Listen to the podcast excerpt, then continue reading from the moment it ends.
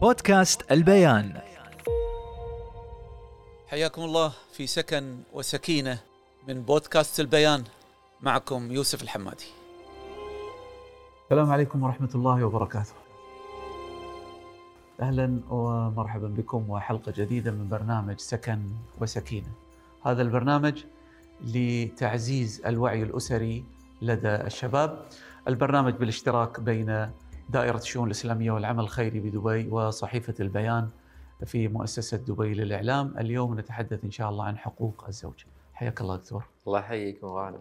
الله يتغانم. دكتور، في الموضوع هو حقوق الزوج.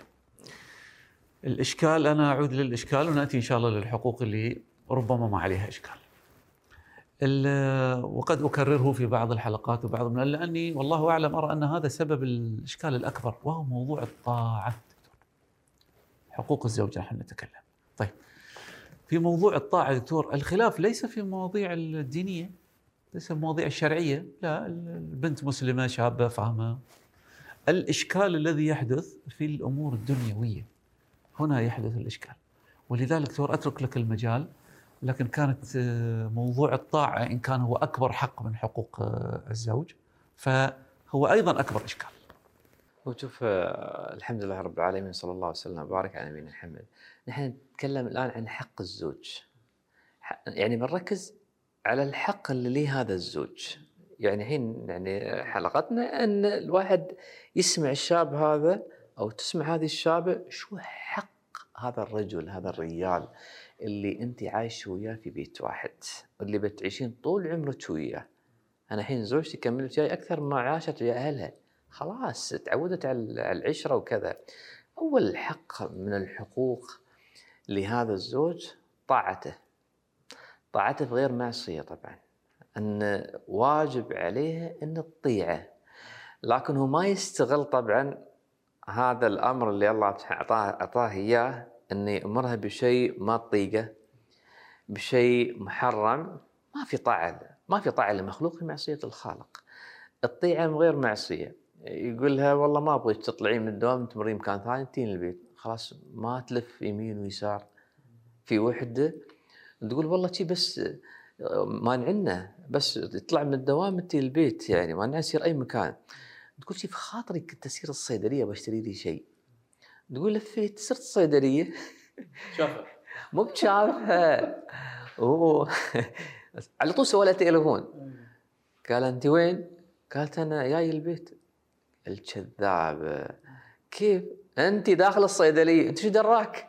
حاط جهاز تصنت، تتبع ويقرأ، يعرف الأحداثيات. طبعا هذا ما يجوز، هذا لا تجسسوا ولا تحسسوا في الحديث، يعني ما يجوز تجسس في الشر وتحسس في الخير. الزوج تطيع زوجها، اذا انت غيرتي مسارك قولي له ترى هو شيء، هذا شيء امرت هذا الزوج. طاعه الزوج يعني تدخلين الجنه، تدخل الزوج الجنه بطاعه الزوج. خبري التليفون، لا تخافين يعني ولا تستحين. طبعا هذا كشف عمره بهذا التجسس، اعوذ بالله، صارت مشكله كبيره بينهم بسبب التجسس، وهذا قانون يجرم ولا يجوز شرعا حتى.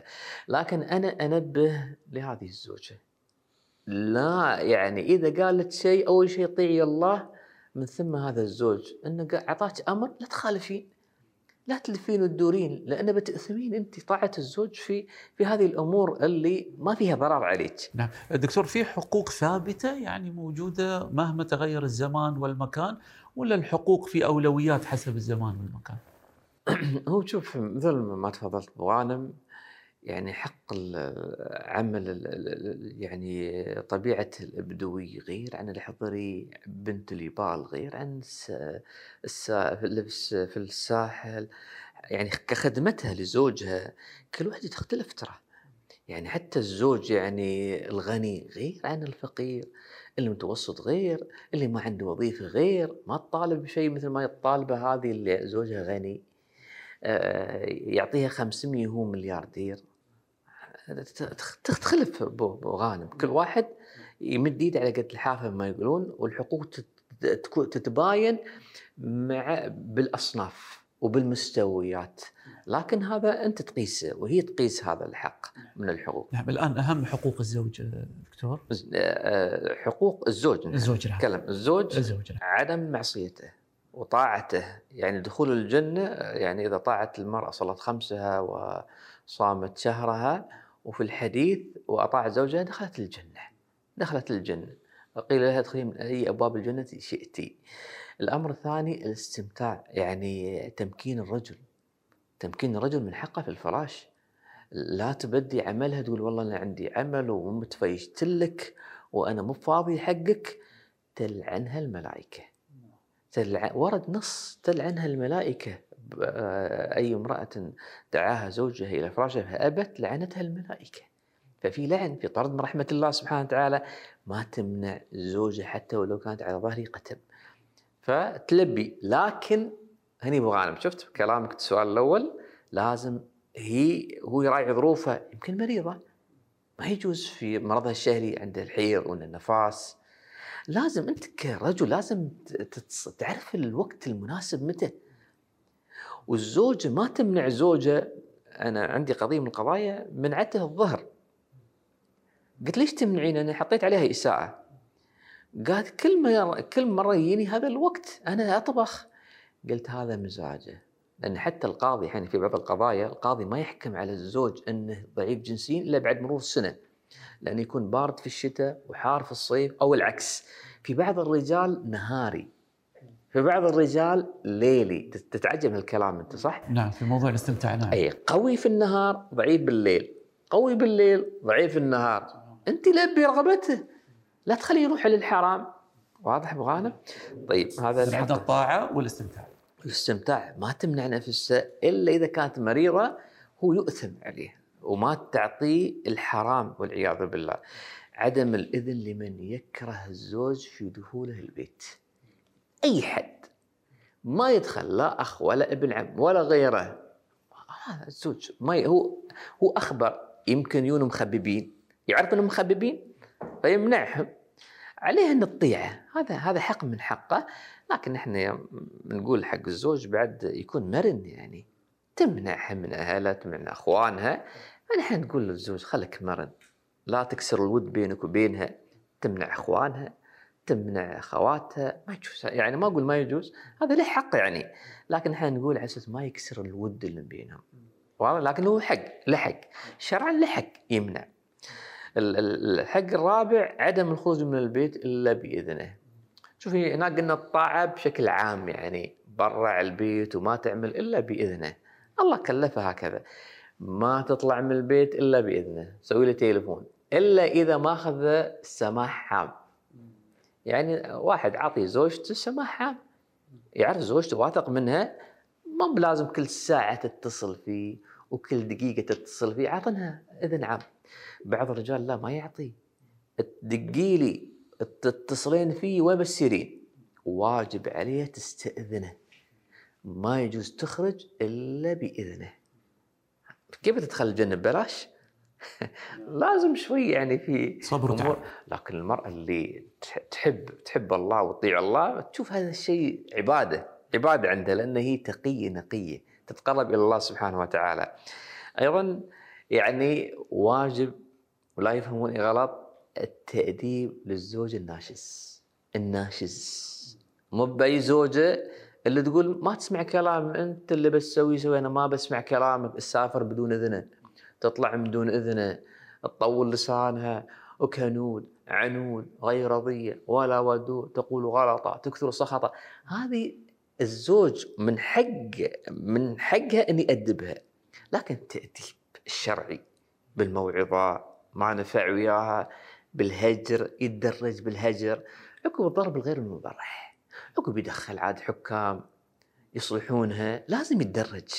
هذا واجب ترى، هذا حق ذكره الله سبحانه وتعالى. لا تقول ان الشيخ يدعو للعنف، ما قلت عنف. بالتدرج الشرعي والضوابط اللي وارده في الايات والنصوص. ايوه، ولا نستخدم العنف والعياذ بالله. الحكيم ما يستخدم العنف. ضرب تأديب ليس ضرب تقريع. ايوه، لا يكسروا عظمه، لا يقطعوا لحمه، مثل ما ذكر ابن عباس رضي الله عنه قال بالسواك. لكن حق منو ابو غانم؟ منو هذه اللي خلاص بايعتنها؟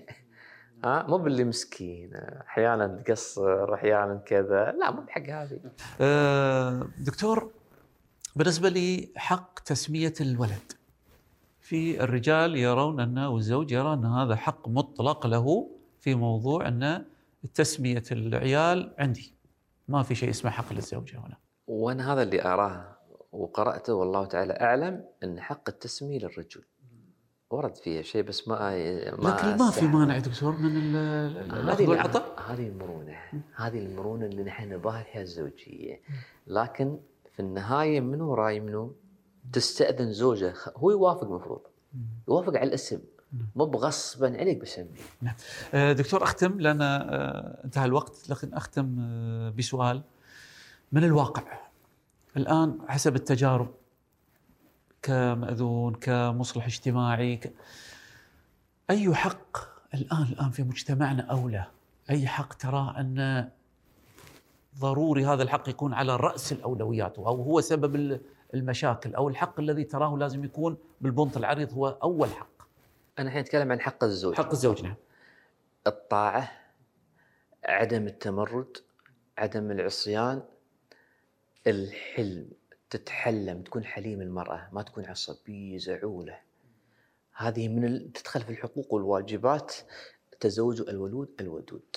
لأن أكثر قضايانا بغانا، أنا أتكلم عن رجل اللي يشتكي من طيلة اللسان، تمردها، عصيانها، عدم الاحترام، عدم تقدير الزوج، ولا مبالاة. هذا اللي نسمعه والله. شكرا لك أبو حامد على هذه الحلقة، نلتقي إن شاء الله مع حقوق الزوجة إن شاء الله. شكراً للجميع. كنا مع برنامج سكن وسكينة، برنامج توعوي لتوعية الشباب المقبلين على الزواج وتعزيز الوعي الأسري. كنا مع الدكتور عبد الله موسى في سكن وسكينة. نلتقي في الحلقة القادمة إن شاء الله. إلى الملتقى. بودكاست البيان.